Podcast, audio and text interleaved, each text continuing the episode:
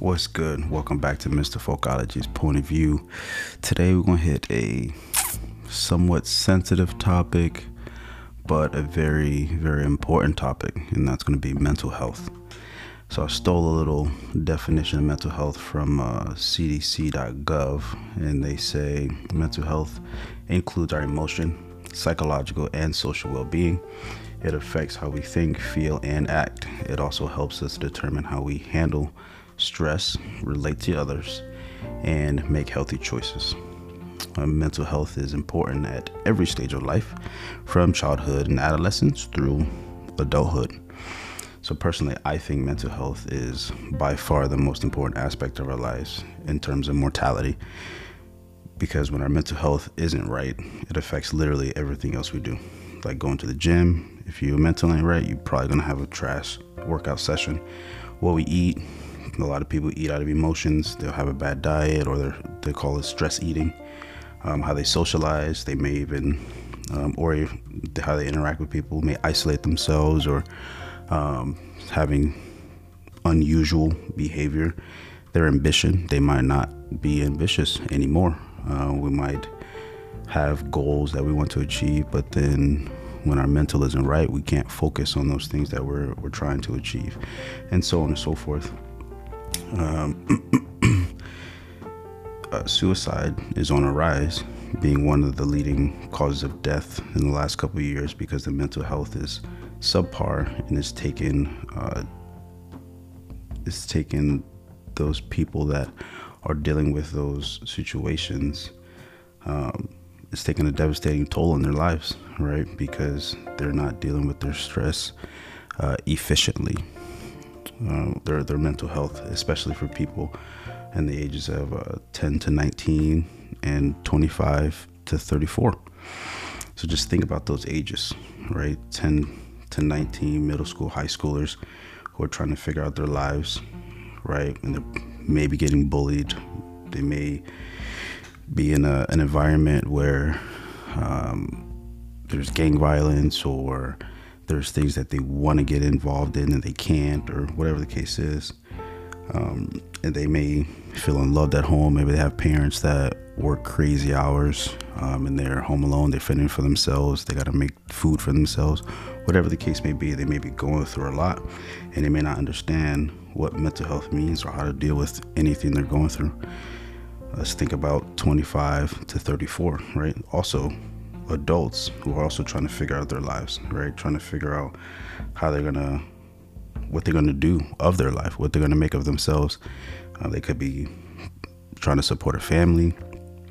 They're under a lot of pressure from society, because for the most part, society tells us that we should be doing X, Y, Z by this age, married with a family by that age, blah, blah, blah, you know? So a lot of us try to compare our personal, our right now life to somebody else's right now life, and that puts us under stress, right? And then instead of dealing with those, that how we deal with those stressors may not be efficient for what we need to survive, and then ultimately it'll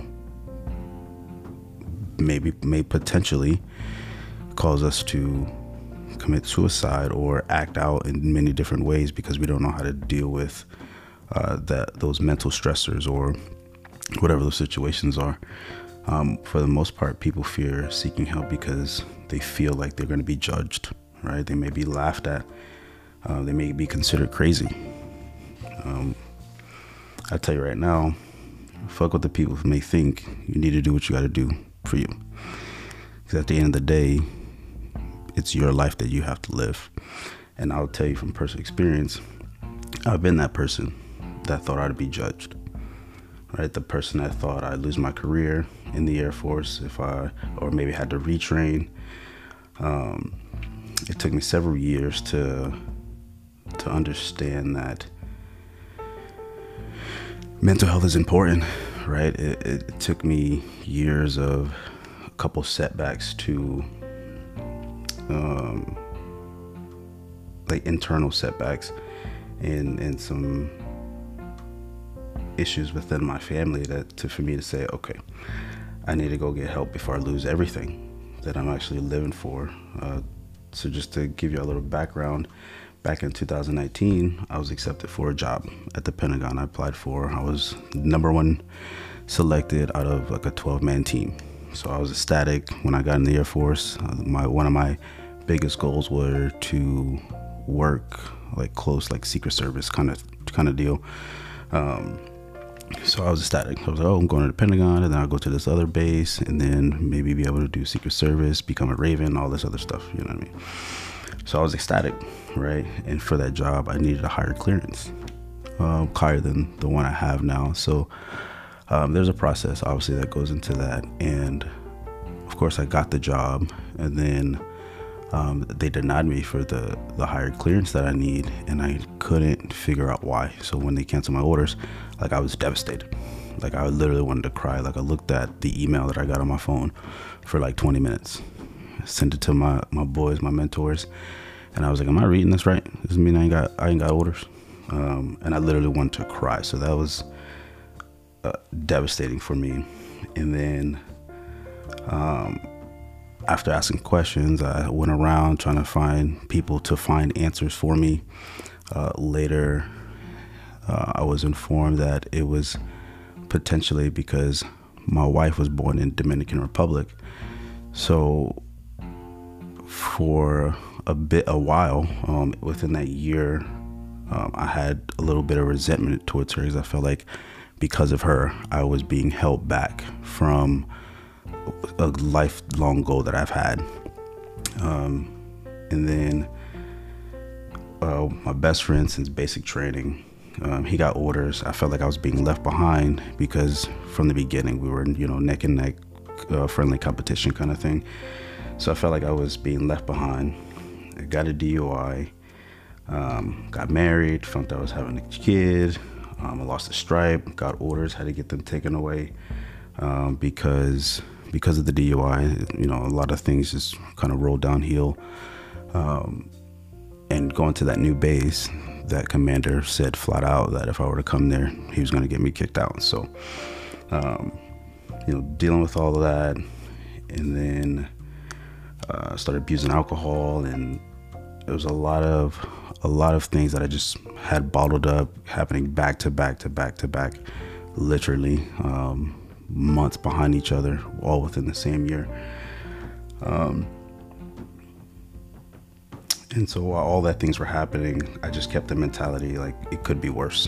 And I never addressed any of those issues. Despite the people that cared for me the most, you know, like my wife, my supervisors, my mentors, my boys, suggesting like, hey, you should probably go get help. My response was always, it ain't that bad. Like, I'm good. Especially when my wife would say like, maybe you should go see somebody. Maybe you should go try to, you know, deal with this, whatever. And I'm like, nah, I'm good. Even in the middle of all that, I remember my mom called me one day asking if I was depressed, and I told her no. But at the moment, I didn't know what depressed looked like, what it felt like. I didn't know what that was, and like even to this day, I still don't think I understand exactly what that looks like. I've always been positive, optimistic person, so depression, like, it just wasn't in my vocabulary. Like, I didn't understand what it meant to be depressed. But things got to a point where I was pretty much like forced to go get help, like, because the alcohol abuse just, it was getting very out of hand, and it got to a point where pretty much my career was threatened, which primarily, other than the family, which is what primarily was like, okay, I need to go get this help before, literally, like I said before, everything would be lost. And with that, I had to find it within myself to take advantage of that opportunity, not just to go to say I went, but to actually go and discuss those issues that I was having and address them. All the things that I had bottled up for so many years, even at that moment, I had to peel back those layers of who I am, but also what I've dealt with or what I've had to overcome, and that mindset of it could always be worse. A lot of those things were just built up, and despite not actively thinking about it, there were a lot of things that were in my subconscious mind that I may not have thought of, but I was actually like internally probably hurting from it. Wow, I just lost my train of thought.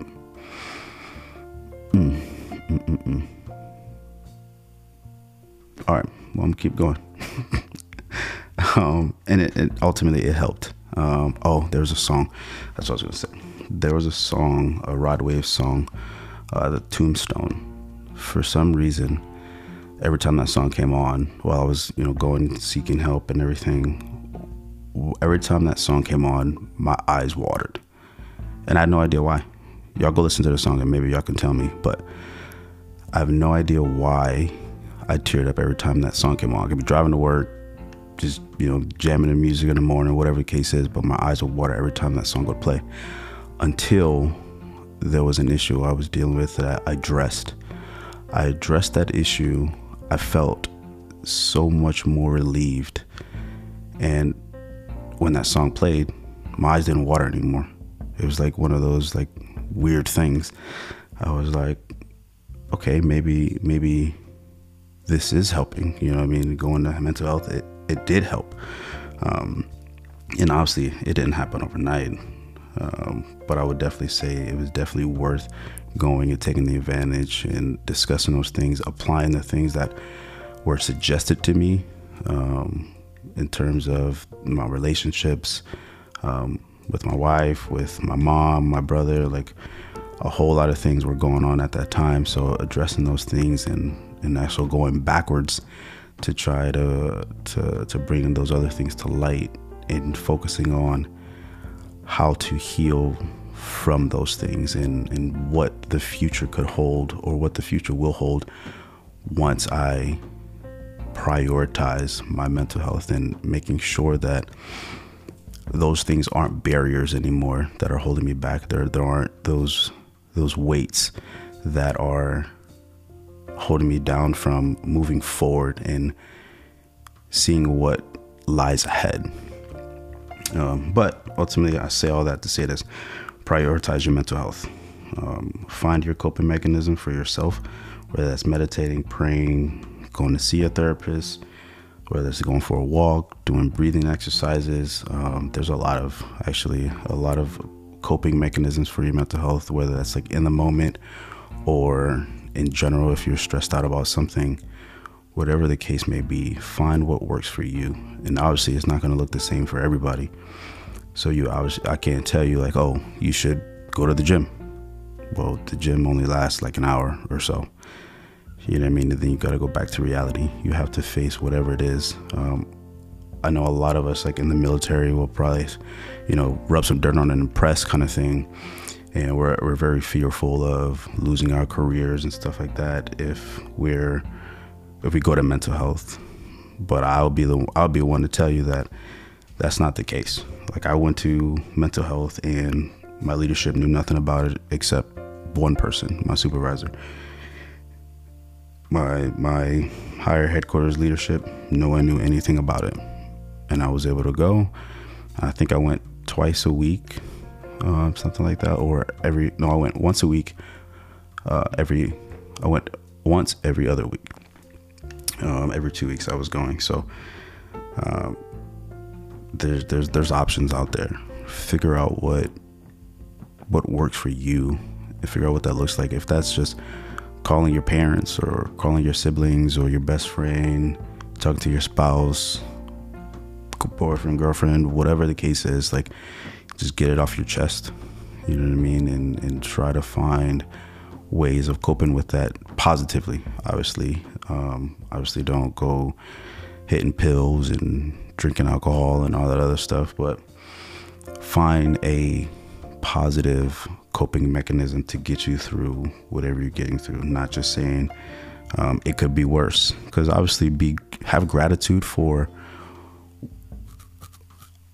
whatever did happen, right? Whatever is happening, be grateful for that, because it can be worse, but address how you actually feel about it, because at the end of the day, that may affect you more than you think it does.